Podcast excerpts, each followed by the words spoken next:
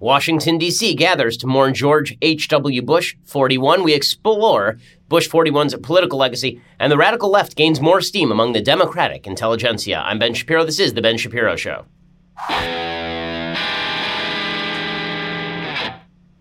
Okay, so I do want to get to everything Bush related. I also want to get to Elizabeth Warren, who even the New York Times is now acknowledging sort of blew herself up at the behest of President Trump. But we begin today by talking a little bit about why you should probably be diversifying. Have you seen the stock market this week? It is not great. Okay, the stock market in the last two days has dumped about 1,500 points. So things are not going awesome in stock market world, and that's because things are pretty volatile right now. There's a lot of worry about trade wars. There's a lot of worry about the national debt, and that's why you should at least be diversified. You should have some of your money in precious metals. Can you afford another hit to your retirement like the last downturn when the S&P dropped 50%? Probably not, which is why you should at least have some of your money in precious metals. Trust the folks over at Birch Gold Group. They have thousands of satisfied customers, countless five-star reviews, and A-plus rating with the Better Business Bureau. It's the holidays. You get gifts for everyone, so get yourself a free gift, the gift of understanding how to diversify by going over to birchgold.com slash Ben. You get a free information kit on physical precious metals. See if diversifying into gold and silver makes some sense for you. Go check them out right now. It's a comprehensive 16-page kit showing how gold and silver can protect your savings and how you can legally move that IRA or 401k out of stocks and bonds and into a precious metals IRA if that is something that you are into. To get that no cost, no obligation kit, go to birchgold.com slash Ben. That is birchgold.com slash Ben. Go check them out right now, birchgold.com slash Ben. Okay, yesterday was supposedly a moment of unity in Washington, D.C. We had all of the living ex presidents at the National Cathedral to do a memorial service for George H.W. Bush. And it really was moving, particularly when people who were close to George H.W. Bush spoke. So when George W. Bush spoke, for example, it was incredibly moving. That, however, was not the main headline that came out because that was never going to be the main headline that came out. When, whenever there's a political gathering, let's let's face it. Okay, when there's a memorial like this, we all get together for five minutes and we pretend that we still have something in common. And it's just like a family reunion at Christmas or at Hanukkah or at Thanksgiving. You all get together go, oh, remember we're all family. And by halfway through the meal, everybody's throwing food at each other and trying to club each other with the empty bottle of Martinelli's. And that's basically how things are. Yesterday at the at the National Cathedral, the good part was everything that genuine friends and family of George H.W. Bush had to say. Here was George W. Bush talking about his father. Dad taught us that public service is noble and necessary, that one can serve with integrity and hold true to the important values like faith and family. He strongly believed that it was important to give back to the community and country in which one lived. He recognized that serving others enriched the giver's soul. To us, his was the brightest of a thousand points of light. And George W. Bush talked movingly about his own relationship with his father, all of which was was good and, and decent. Uh, and then Jon Meacham, who's a historian, got up and talked about how George H.W. Bush was a 20th century founding father. And here's what he had to say George Herbert Walker Bush was America's last great soldier statesman, a 20th century founding father.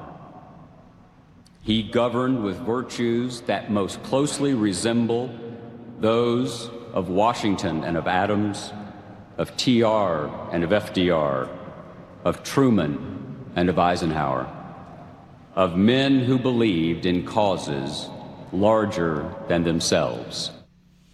Okay, well, the truth is that George H.W. Bush was not a visionary right? He lacked what they called the vision thing, and in 1992 it came back to bite him. He was much more of a technocrat, as we talked about yesterday on the program. He, he was much more of a guy who sort of handled his business. And if he'd been president between 1924 and 1928, for example, I think he would have made a fine president. His presidency between 1988 and 1992 was, to put it mildly, rather lackluster. But the fact that we see him as a unifying figure, I think, says more about where we are as a country than it does about George H.W. Bush. The reality is that when Jon Meacham says he was the last soldier statesman, remember, John McCain ran for the presidency in 2008 on a similar war heroism record, on a similarly moderate record as a legislator, and he lost to Barack Obama, a wild leftist. Okay, in 2012, a classy, middle of the road guy who probably in temperament most resembled George H.W. Bush lost again to Barack Obama. In 1992, George H.W. Bush that soldier statesman lost to a probable rapist. So George H.W., uh, the, the American people decided they weren't interested in the soldier statesman model. And perhaps that's because we actually have had a breakdown in the social fabric. When you think about what George H.W. Bush represented, there's been a lot of talk about him representing higher ideals. But the truth is, I think what he mostly represented is he reflected the fact that we used to have a commonality of interest. And look at the institutions to which George H.W. Bush belonged. He was a belonger to the military, obviously. He was a military hero. That was a unifying institution in American life. He was somebody who belonged to the upper crust of the Ivy League establishment. This was an institution in American life where a lot of people had common interests and common values. Uh, uh he, he was a member of a church, right? He was a church going man. That, that was a unifying factor in his life. All of the sort of soft things in the background, all of these soft things in the background that allow us to be a country together, those are what have faded. And that's what we're really mourning when we mourn George H.W. Bush's legacy and his passing is what exactly happened to that background. What happened to the social fabric that was always the, the background for the tapestry that was going to be the American story? That's what's missing. And the reason I say that's what's missing is, and, and when Meacham says that George H.W. Bush reminds us of George Washington, I think that's because George H.W. Bush reminds us of a time when Americans had a lot more in common than they do now. Now, what's weird about that is that we should have more in common now than we did then. Obviously, racial conflict in the United States is on a uh, is thank God on a downward spiral and has been for decades. Prosperity in the United States continues to rise. There, there are a lot of reasons why we should be unified, but we are not, in fact, unified. And this goes back all the way to George Washington's farewell address. He wrote a 32 page address to the people of America in which he warned against the spirit of faction. He said that that spirit agitates the community with ill founded jealousies and false alarms, kindles the animosity of one part against another, foments occasionally riot and insurrection. It opens the door to foreign influence and corruption, which finds facilitated access to the government itself through the channels of party passions. He talks about the divisions, the, the things that divide us. But what is it that will unify us? said George Washington. He said, In vain would that man claim the tribute of patriotism who should labor to subvert these great pillars of human happiness, these firmest props of the duties of men and citizens. This would be religion and morality. He says the mere politician, equally with the pious man, ought to respect and to cherish them. A volume could not trace all their connections with private and public felicity. Let it simply be asked where is the security for property, for reputation, for life, if the sense of religious obligation desert the oaths which are the instruments of investigation in courts of justice. And let us with caution indulge the supposition that morality can be maintained without religion. Whatever may be conceded to the influence of refined education on minds of peculiar structure, reason and experience both forbid us to expect that national morality can prevail in exclusion of religious principle. It is substantially true that virtue or morality is a necessary spring of popular government. The rule indeed extends with more or less force to every species of free government. Who that who that is a sincere friend to it can look with indifference upon attempts to shake the foundation of the fabric. The foundation of the fabric has been shaken. When we look at the tributes to George H.W. Bush, that is the biggest reminder. That is the biggest reminder, is that George H.W. Bush reminded us of a time when there was a common social fabric. Now, there are a lot of people who will say, yeah, but I wasn't part of that social fabric. I was excluded. Right, and then we made moves to try and include more people in that social fabric. But at the same time, we decided it was necessary to shred the social fabric in the name of inclusion. And what that means is that we are now included in a group in which we have no commonality. And that's what we are all reminded of. And when I look at the, the lineup of presidents who are sitting there, President Trump, who is, for all of the policies that I like about President Trump, a divisive figure, Barack Obama, who's a radical, radical leftist with a corrupt history in Chicago, Bill Clinton, who is a corrupt politician through and through, and his wife Hillary Clinton, who ran for president, being a very corrupt politician. And what we are looking at is a country that really has less and less in common these days. Well, that has led Ross Douthat over at the New York Times to write a piece talking about why we miss the WASPs. And what he's specifically talking about is what exactly is it about George H.W. Bush that we miss? What is his sensibility that we miss? He says the nostalgia flowing since the passing of George H.W. Bush has many well springs admiration for the World War II generation and its dying breed of warrior politicians, the usual belated media affection for moderate Republicans, the contrast between the elder Bush's foreign policy successes and the failures of his son, and the contrast between any honorable politician and the current occupants of the Oval Office. But two of the more critical takes on Bush nostalgia got closer to the heart of what was being mourned in distant hindsight with his death. Writing in The Atlantic, Peter Beinart, who is just an awful human being, described the elder Bush as the last president deemed legitimate by both of our country's warring tribes before the age of presidential sex scandals, plurality winning and popular vote losing chief executives, and white resentment of the first black president. Also in The Atlantic, Franklin Foer described the subtext of Bush nostalgia as a fondness for a bygone institution known as the establishment, hardened in the cold of New England boarding schools, acculturated by the late night rituals of skull and bones, sent off to the world with a sense of noblesse oblige. So Douthat says, I think you can usefully combine these takes and describe Bush nostalgia as a longing for something America used to have and doesn't really anymore. A ruling class that was widely, not universally, but more widely than today, deemed legitimate, and that inspired various kinds of trust, intergenerational, institutional, conspicuously absent in our society today. Put simply, Americans miss Bush because we miss the WASPs, because we feel at some level that their more meritocratic and diverse and secular successors rule us neither as wisely nor as well. Now, I have my disagreements with this because if you look at the presidents who we've admired the most, people like Harry Truman, to take a particular example, these he was a white Anglo-Saxon Protestant, but he was certainly not upper crust. And this feeling like this noblesse oblige feeling that, that Douthat is talking about, that this was our, our group of rulers whom we were going to pick from among them, yeah, I, I think that has its discontents, and certainly it has its downsides as well. I think something else has happened. I don't think that we miss the ruling class. I think that we miss the idea that the ruling class in the United States, this sort of aristocratic caste at the top of society, that they actually still had a lot in common with us. What's weird is that as the people who we vote for become more like us, we seem to have less in common with the people we vote for. And I think that's just because, as a country, as a whole, we have less in common with the people around us. We, just, we don't know our neighbors. We don't spend any time with them. And we don't aspire to be a George H.W. Bush. We resent people who make a lot of money. We resent people who are at the top of the so called meritocracy.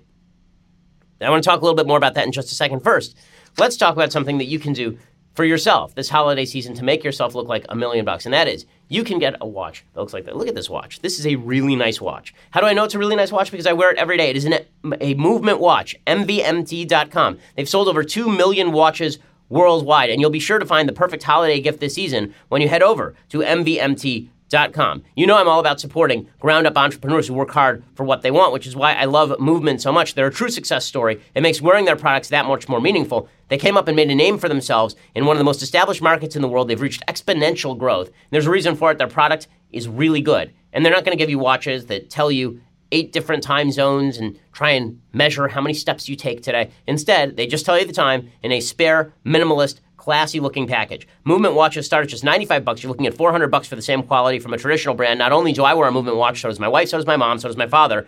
I've gotten them for a bunch of my friends as well. Movement has sold almost 2 million watches in over 160 countries.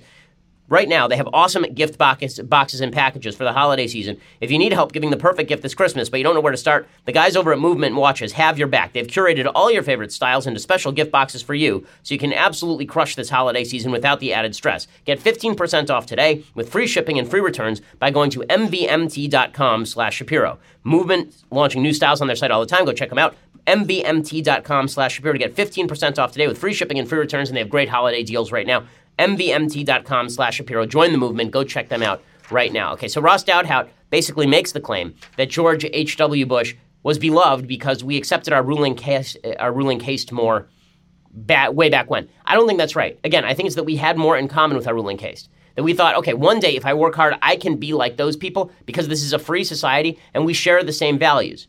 We have all the things in common that George Washington talked about in his farewell address. But we don't anymore. We don't anymore.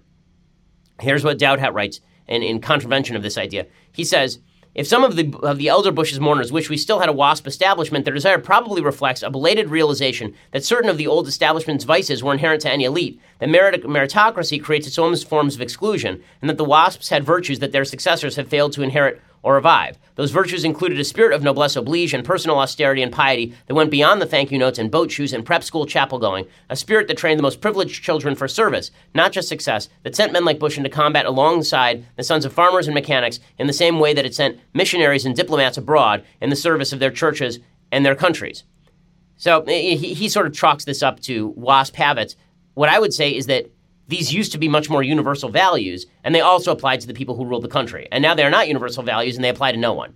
And so our last several presidents have had significant moral failings.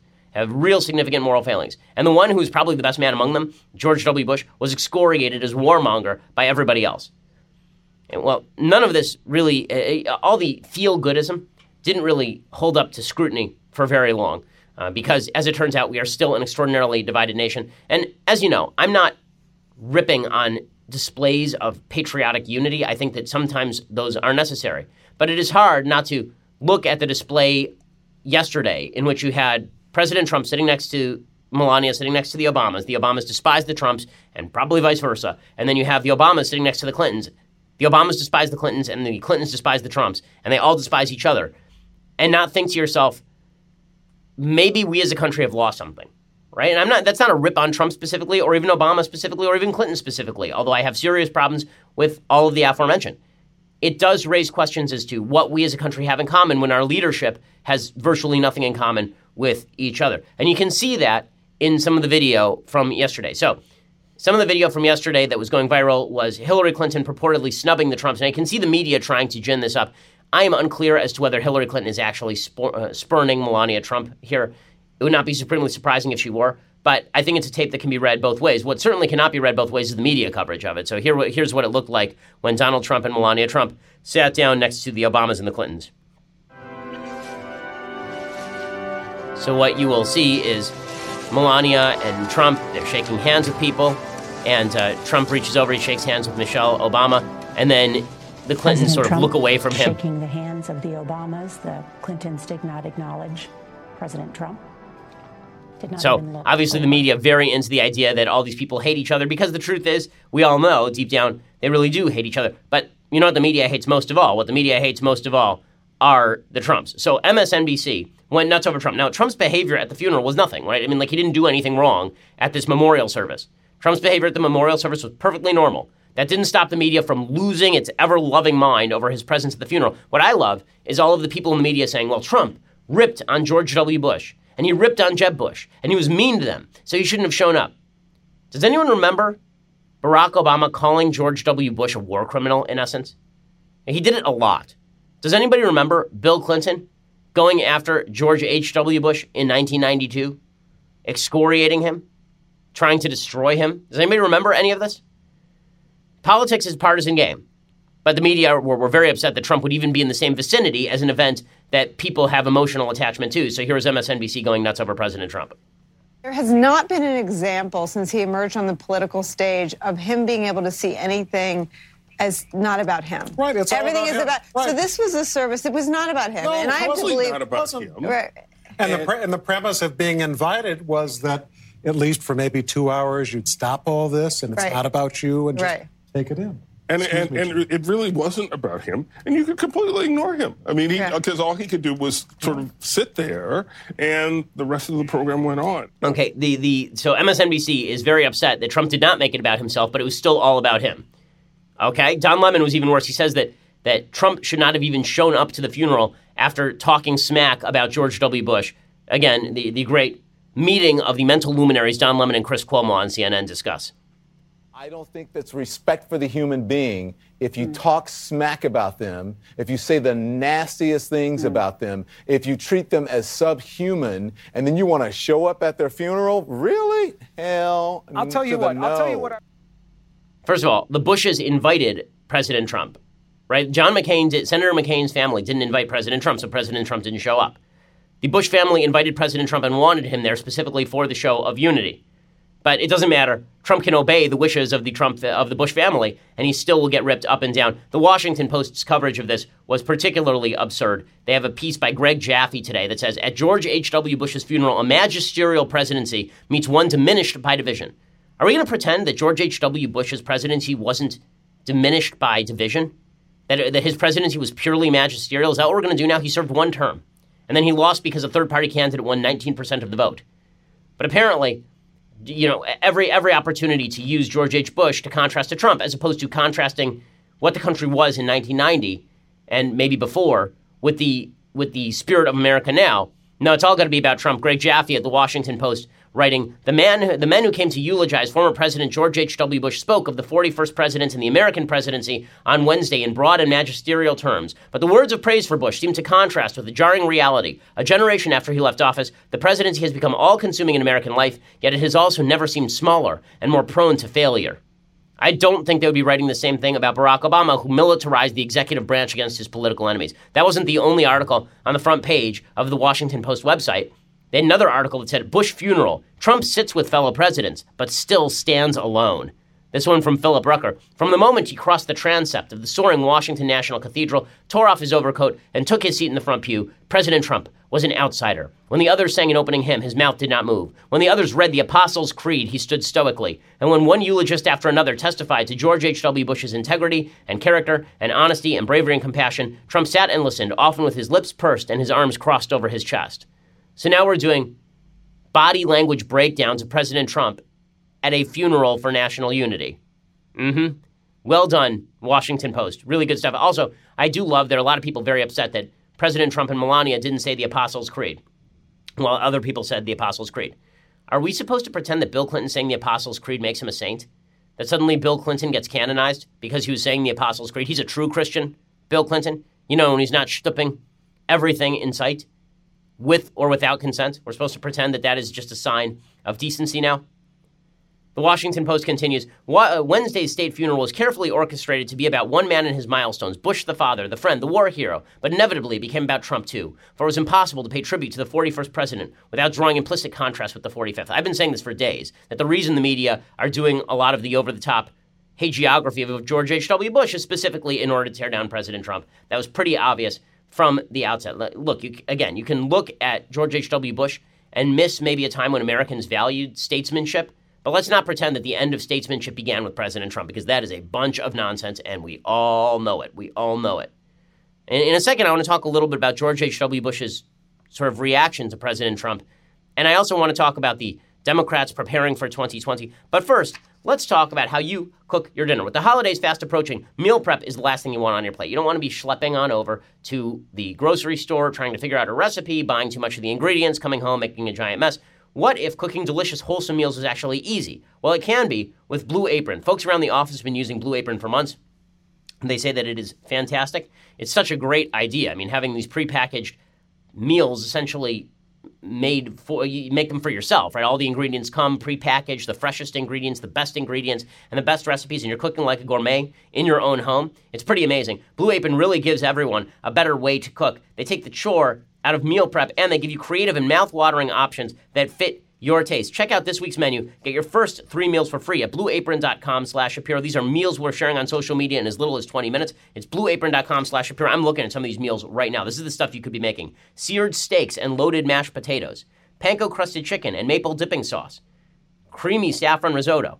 I mean, this is solid, solid stuff. And you could be making this in your own home yourself, like a gourmet. BlueApron.com slash Shapiro to get your first three meals for free. Blue Apron is indeed a better way to cook. Go check them out right now. Okay, so well, all this morning for George H.W. Bush goes on, and while we contrast the era of George H.W. Bush and maybe the social fabric of George H.W. Bush with today's social fabric, it is important to note, as I said yesterday, that George H.W. Bush and the establishment Republicans' disdain for people who are not of the elite did breed a backlash. So here's what Ross Douthat is right uh, over at, over at the New York Times. When he says that there's a nostalgia for a sort of aristocracy in the United States, let's not pretend that that did not create a backlash. It absolutely did. One of the things that always used to make me a little sick to my stomach was watching as the Bush family embraced the Clinton family. I never understood it. It made no sense to me. These were not people who shared values. These were not people who shared a vision for the country. And if they embraced each other because they felt that they had something else in common, I'm wondering what exactly that was. I always felt like you know, a fan of the Boston Red Sox or the New York Yankees, and then you find and, and, you're rooting for your team to beat the other team, and then you find out that the players in the offseason are best friends and go fishing together, and you think to yourself, wait a second, aren't they supposed to, you know, be fighting against each other?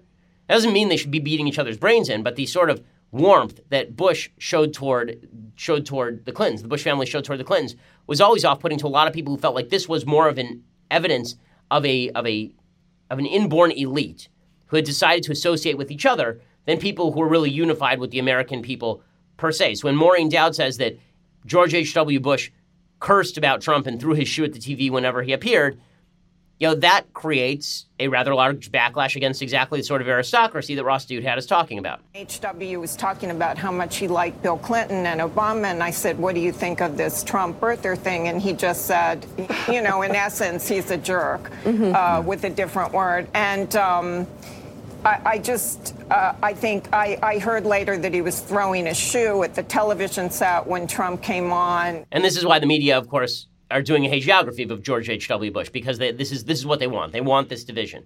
Now, again, we are going to have to rebuild the social fabric from the ground up, but that's not going to happen anytime soon. Not with the politics that we currently have. The latest evidence of this comes courtesy of Elizabeth Warren. So this is just too funny. Do you remember a few weeks back? This is I think mid October. Elizabeth Warren decided that it was imperative that she release a DNA test to demonstrating her Native American bona fides because many people had said, "Lady, you are whiter than the backside of this sheet of paper right here. I mean, you are as white as the driven snow. And Elizabeth Warren said, No, I have high cheekbones. I'm Native American. And then she went and she got like uh, a genetic test, a DNA test, and it turned out she was maybe one 1024th Native American. And the media celebrated this. We read the headlines at the time. The media said, She has been vindicated. She's a Native American. How dare you question her ancestry? Well, the rest of us were like, uh, that's not what the test showed. And also, what?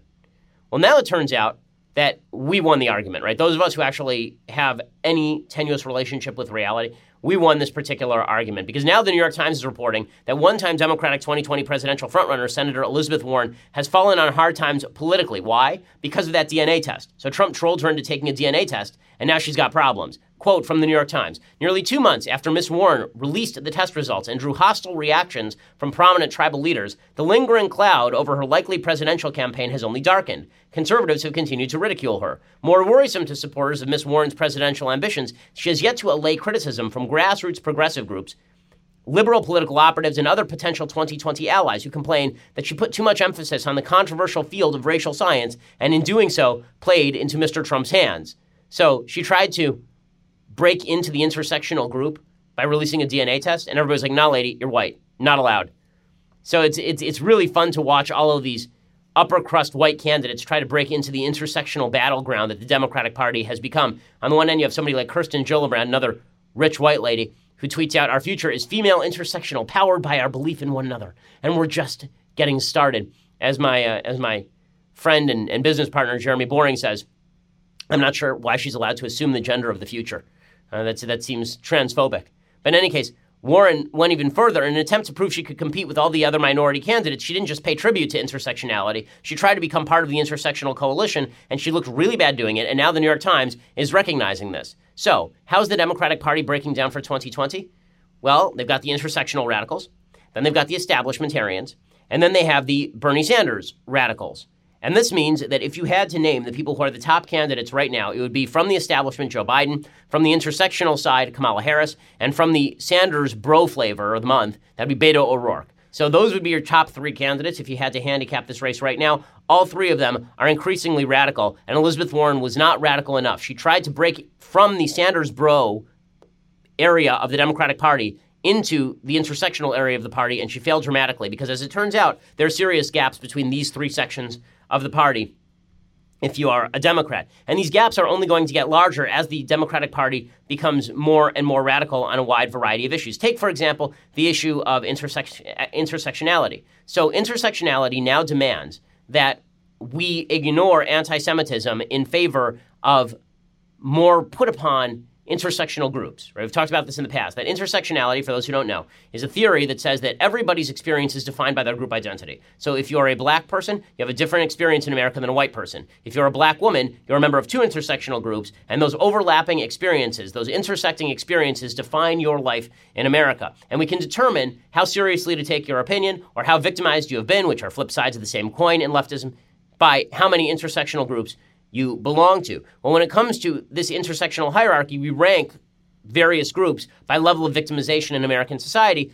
Jews, because they are economically successful in the United States, rank very low on the intersectional hierarchy. So the left has decided that anti Semitism is no longer a problem. They are not going to focus in on serious anti Semitism unless they can shout about anti Semitism in order to bash President Trump like they did after the Pittsburgh white supremacist shooting. Thus, you now have several members of the Democratic caucus who have come out in favor of the openly anti Semitic proposal to boycott, divest, and sanction the state of Israel for building extra bathrooms in East Jerusalem.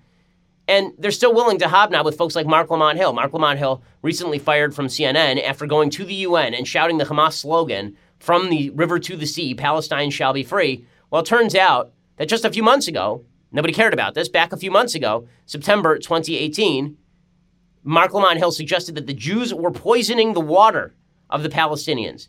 Okay, that's called the blood libel. For those who don't know any Jewish history, okay, back during the Crusades, there were suggestions, lies, back in the 11th and 12th centuries, there were lies that Jews had been poisoning the wells of Christians in order to kill them. Okay, and this was called the blood libel because then this would result in pogroms. Here is Marc Lamont Hill engaging in an actual blood libel, and nobody cared at all. And in the Democratic Party, this guy is still considered, you know, an, an intellectual of sorts. How can you romanticize nonviolence when you have a state that is at all moments waging war against you, against your bodies, poisoning your water, limiting your access to water, locking up your children, killing you. We can't romanticize resistance. Poisoning your water. Poisoning your water. Yes, he, he gets away with that. No problem at all. And on the intersectionality side of the Democratic Party, it gets even more radical when we get to gender. And then wait till we get to sort of the Bernie Sanders side of the party, which is becoming more radical as well. So, for all the Democrats who think they're going to just walk over President Trump in 2020, all I would say is look to your own house first, guys. We'll get to all that in just a second. First, let's talk about your Second Amendment rights. You're a gun lover, and you're running out of time. Why? Because you could hit the range tomorrow with a brand new gun. I know that I would love to do so, and the USCCA wants to make that dream come true for you right now. They're here to help train and protect responsible gun owners like you and me. And right now, they're giving away free guns every day, so you have to check them out. They're giving you up to 24 chances to win a different gun every single day, but it all ends soon. Just text SAFE to the number 87222 and get entered right now. You could get up to 24 chances to win your gun daily. It could be 24 Kimbers, 24 Glocks, 24 new SIGs. All you have to do is text the word SAFE, S A F E, to 87222 and reveal which gun you could be taking home today. But this all ends soon. Today's gun disappears at midnight tonight. These guys are doing some really great things. They provide you all sorts of services other than the ability to win a free gun all you have to do right now to get yourself involved is text SAFE to 87222. Get your free entry to win that SAFE to 87222. There are folks who provide you the legal assistance necessary if, God forbid, you actually have to fire a gun at somebody. They give you all the educational background that you need. They give you all sorts of other services. And again, you could win a new gun today just by texting SAFE to 87222. Go do it right now. The USCCA making the lives of gun owners in America better every day. Text SAFE to 87222. Go check that out right now. Also, Make sure that you go subscribe over at dailywire.com. For $9.99 a month, you can get the rest of this show live. You can also get the rest of Michael Knowles' show live, Andrew Klavan's show live. You get all of these wonders when you subscribe. Plus, coming January, if you subscribe, you get two extra hours of me a day. So you think that I race through the news at lightning pace on this podcast? Wait until I actually have the ability to expand on my thoughts in a full three hour format because that's what begins in January. Go check it out right now over at Daily Wire. For $99 a year, you get that. All of that, plus this the very greatest in beverage vessels. We are on the road. And as you know, our magical leftist Tears hot or cold tumbler has an invisibility, a cloaking device. Uh, and I just hit the button and it disappears. When I get back to Los Angeles, I will automatically I will hit the button and it will automatically reappear. It I can't say it works for everyone. I can't I can't promise you that if you get a tumbler that that will actually be one of the features of the tumbler. I can say that it may or may not be true. In any case, go check that out. You get all of those things and subscribe over at YouTube or iTunes. Leave us a review. We really appreciate it. We were one of the top 10 downloaded podcasts in America, according to iTunes, for the year 2018. Thank you so much for doing that for us. Tell all your friends to subscribe so we can continue that growth trajectory leading up to 2020. Go check us out right now. We are the largest, fastest growing conservative podcast in the nation.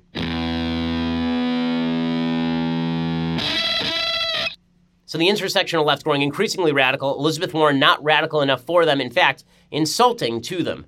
Elizabeth Warren.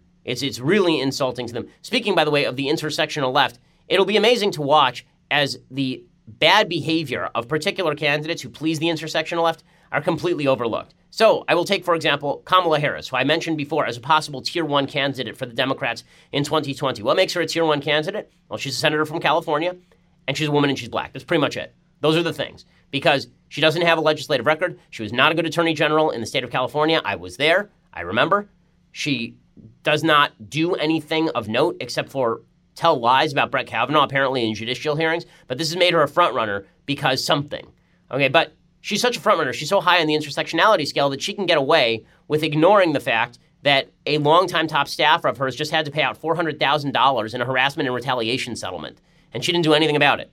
This is according to the Sacramento Bee today. A longtime top staffer of U.S. Senator Kamala Harris resigned on Wednesday after the Sacramento Bee inquired about a $400,000 harassment and retaliation settlement resulting from his time working for Harris at the California Department of Justice. Larry Wallace, who served as the director of the Division of Law Enforcement under then Attorney General Harris, was accused by his former executive assistant in t- December 2016 of gender harassment and other demeaning behavior, including frequently asking her to crawl under his desk to change the paper in his printer.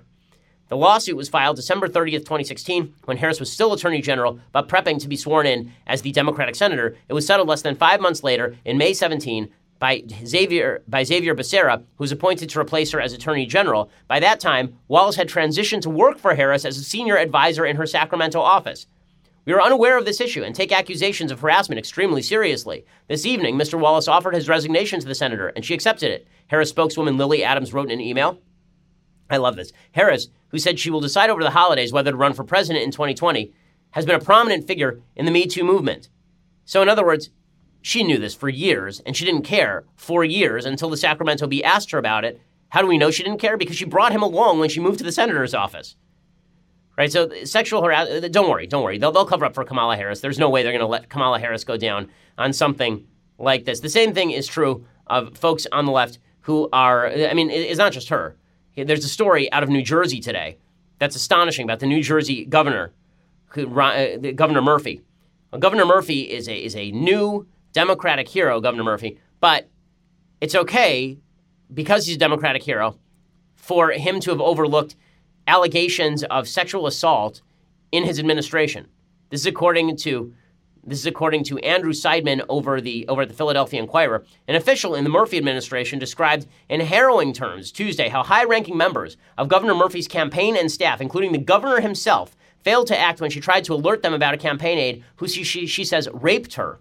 I had access to people in the highest positions of power in the state of New Jersey. Katie Brennan, chief of staff for the state's housing agency, testified during a legislative hearing. At each turn, my pleas for help went unanswered. Somehow, it wasn't a priority to address my sexual assault and working with my rapist until it impacted them.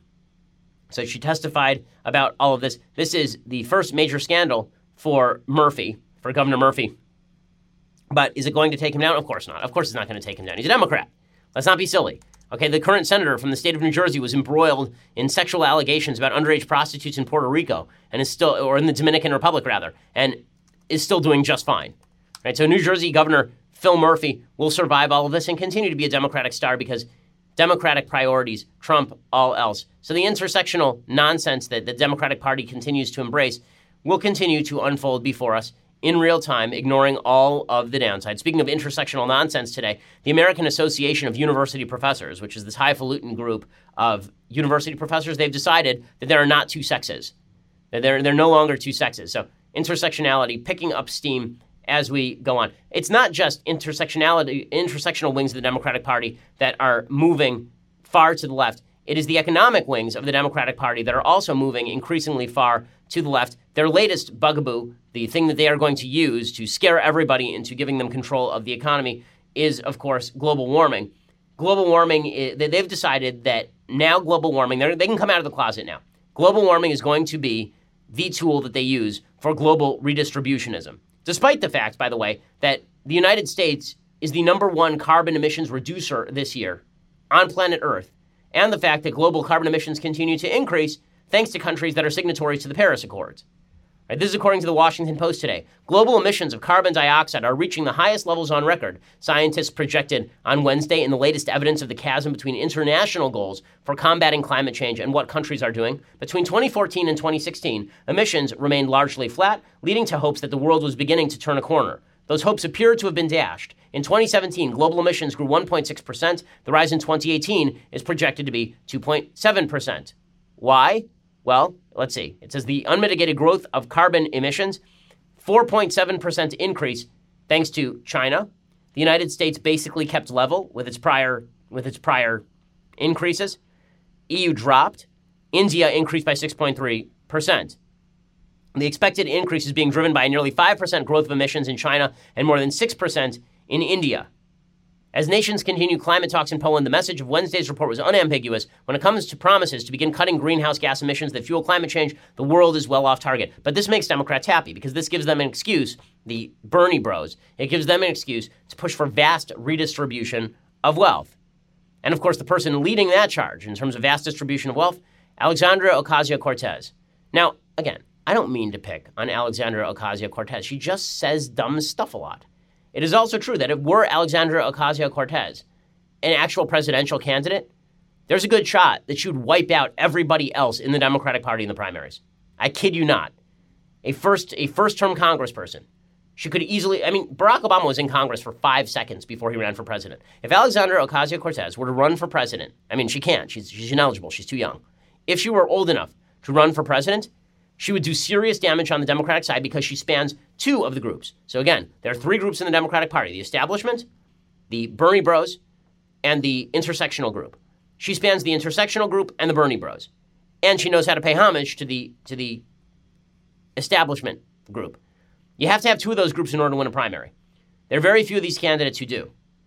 Well, Alexandra Ocasio Cortez using the climate change issue as a baton to wield against the United States economy, here she is explaining that climate change is going to establish economic justice across the world, meaning redistributionism. It's not just possible that we will create jobs and economic activity by tr- by uh, transitioning to renewable energy, but it's inevitable that we are going to create jobs. It's inevitable that we're going to create industry. And it's inevitable that we can use the transition to 100% renewable energy as the vehicle to truly deliver and establish economic, social, and racial justice in the United States of America. I mean, that is sheer nonsense what she is saying there. She's saying basically that if you cram down enormous amounts of regulation and destroy the carbon basis for the economy, which is particularly effective for poor people, that this will somehow establish economic and racial justice. Really, they're trying that in France right now. You know what it resulted in? Massive riots in the streets and the government of France backing off their own carbon tax. So, no, none of that is true, but she's saying the stuff that is necessary inside the Democratic Party. So, the great hope for the Republicans is not that, the, that President Trump somehow pulls a rabbit out of the hat again in 2020. The great hope for the Republicans is that the divisions in the Democratic Party continue to widen, the divisions between the intersectional side and the progressive side, and that both of those sides continue to double down on the stupid, that both of those sides continue to grow more and more radical, that the intersectional politics of the left causes them to savage each other, which intersectionality inherently does, and that the progressive side, the Bernie Sanders side, continues to embrace more and more socialistic policies, including massive crackdowns on the U.S. economy. It was amazing. Bernie Sanders was tweeting out the other day that Europe has gotten their emissions under control. Why can't we do the same? Okay, so what carbon tax rate would Bernie Sanders prefer? It's always amazing. You never hear anybody on the left actually talk about the tax rates in Europe, which are exorbitant. We talked about it the other day. The tax on diesel fuel in France is 60%. The tax on unleaded gas in, in France is over 60%. There's not a country in the EU that has taxes on unleaded fuel below 50%. You think that'll work out well? You try that in the United States? It's real easy for all these folks to say this when we are the biggest booming economy in the history of the world. What happens when the United States economy drops? Do you think that Europe's going to be able to continue to grow economically if the US destroys its own economy on the shoals of this environmental redistributionist nonsense? Of course not. Of course not. But Democrats will continue to promote it because they have lied to their base about the impacts of all of their proposed policies. Now, speaking of liars, this is an amazing story. Lena Dunham, who's the creator of Girls and just an awful person, she claimed she had inside information in November 2017 exonerating a writer named Murray Miller from claims by actress Aurora Perrineau that he had sexually assaulted her in 2012 when she was 17. Well, it turns out that she lied. So she issued a statement in 2017. She said, During the windfall of deeply necessary accusations over the last few months in Hollywood, we've been thrilled to see so many women's voices heard and dark experiences in this industry justified. It's a hugely important time of change, and like every feminist in Hollywood and beyond, we celebrate. We believe, having worked closely, closely with Murray Miller, that he has been the wrong target. While our first instinct is to listen to every woman's story, our insider knowledge of Murray's situation makes us confident that sadly this accusation is one of the 3% of assault cases that are misreported every year. But on Wednesday, writing in The Hollywood Reporter, Lena Dunham offered an apology to Perrineau, beginning by celebrating the past year for unprecedented dialogue about issues like wage equality and systematic bias, and most notably sexually assault and harassment. But then she got to the issue. She said, So many of us have spent such a long time hiding our trauma. At least I know I had. And I walked around feeling like such a victim. And she talked about how tough she's had it. She says, I never stopped, much less stopped to consider that I might be capable of traumatizing somebody too. And so I made a terrible mistake. When someone I knew, someone I had loved as a brother, was accused, I did something inexcusable. I publicly spoke up in his defense. There are a few acts I could ever regret more in this life. I did not have the insider information I claimed, but rather blind faith in a story that kept slipping and changing and revealed itself to mean nothing at all. So Lena Dunham lied about having insider information exonerating a friend of hers in the Me Too movement, which again goes to show you that so many of these movements can be easily politicized for personal gain. It is astonishing. It is astonishing. Okay, in just a second, let's get some things I like and then some things I hate. So let's do a thing that I like. The thing that I like today uh, so I had a plane ride yesterday. The thing that I hate is that this plane ride had no internet, but you were able to at least download the United app, and that meant that you could watch a certain number of movies. While I'd seen a lot of the movies that were there, I had not seen Borg versus McEnroe. I am a tennis fan, uh, and this movie is really quite good. Shia LaBeouf basically plays Shia LaBeouf, actual cannibal Shia LaBeouf. He actually plays Shia LaBeouf, and he stars as John McEnroe and a guy whose name I'm going to mispronounce dramatically here, Sverre Gudnason. He, not even close, he plays Bjorn Borg. The movie is really first rate. Here's a little bit of the trailer.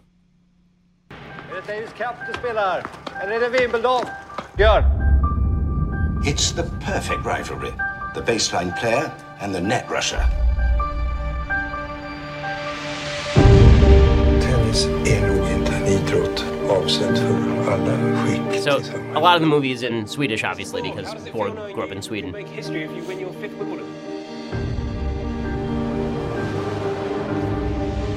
No special feelings.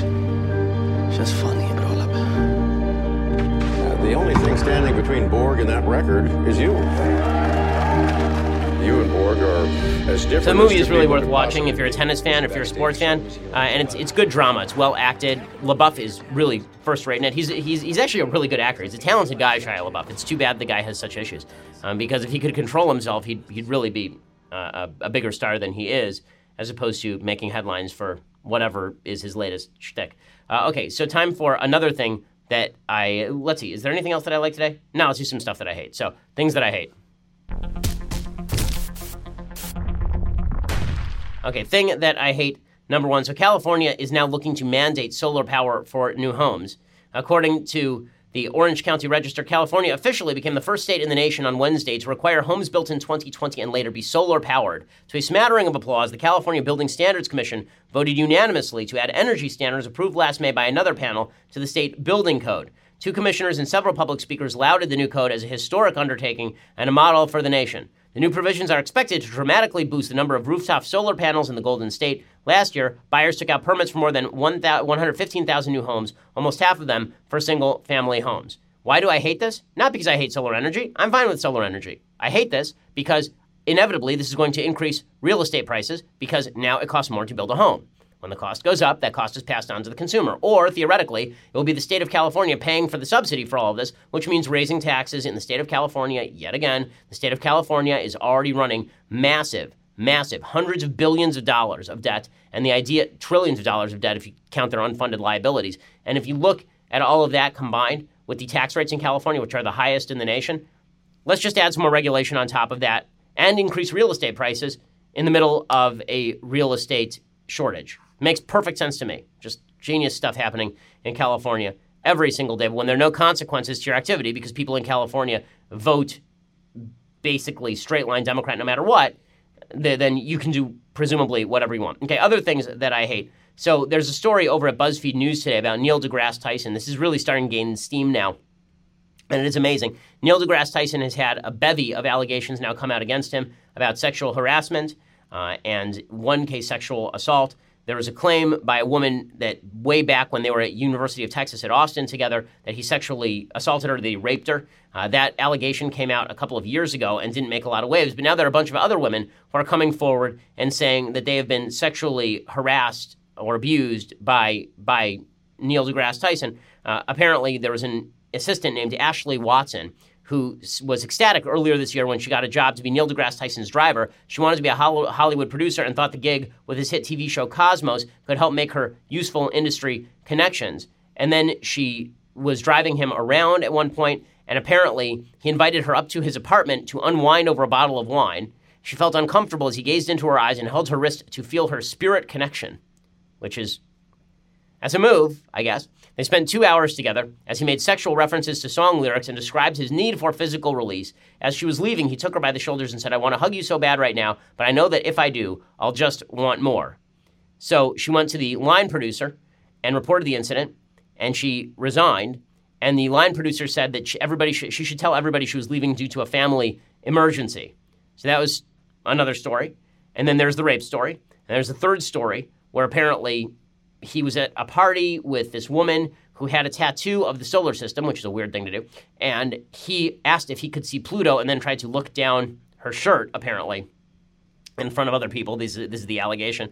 Uh, and now there is a fourth allegation of, of something similar. Uh, the fourth allegation uh, essentially states that, that um, he came on to her at a museum holiday party. She says that they were at this museum holiday party and he started hitting on her and he tried to touch her or something. Uh, in any case, none of this none of this is great stuff for Neil deGrasse Tyson, and it just shows you that powerful men in positions of power, you know, they, they really have to. Number one, they should be careful. Number two, they should be moral. And number three, depending on which side of the political aisle you're on, you can survive any amount of this. so again, if this had been a claim that was made about anybody on the right, I highly doubt that everybody would have been treating the claims with with quite such skepticism, considering how they treated unverified and unverifiable claims against Brett Kavanaugh. So that's that. All right, so we will be back here tomorrow. We'll be back in our normal studios. We will have reactivated our leftist tears hot or cold tumbler, so you'll be able to physically see it. But until then, keep keep your head down. Have a nice day, and we'll see you here tomorrow. I'm Ben Shapiro. This is the Ben Shapiro Show.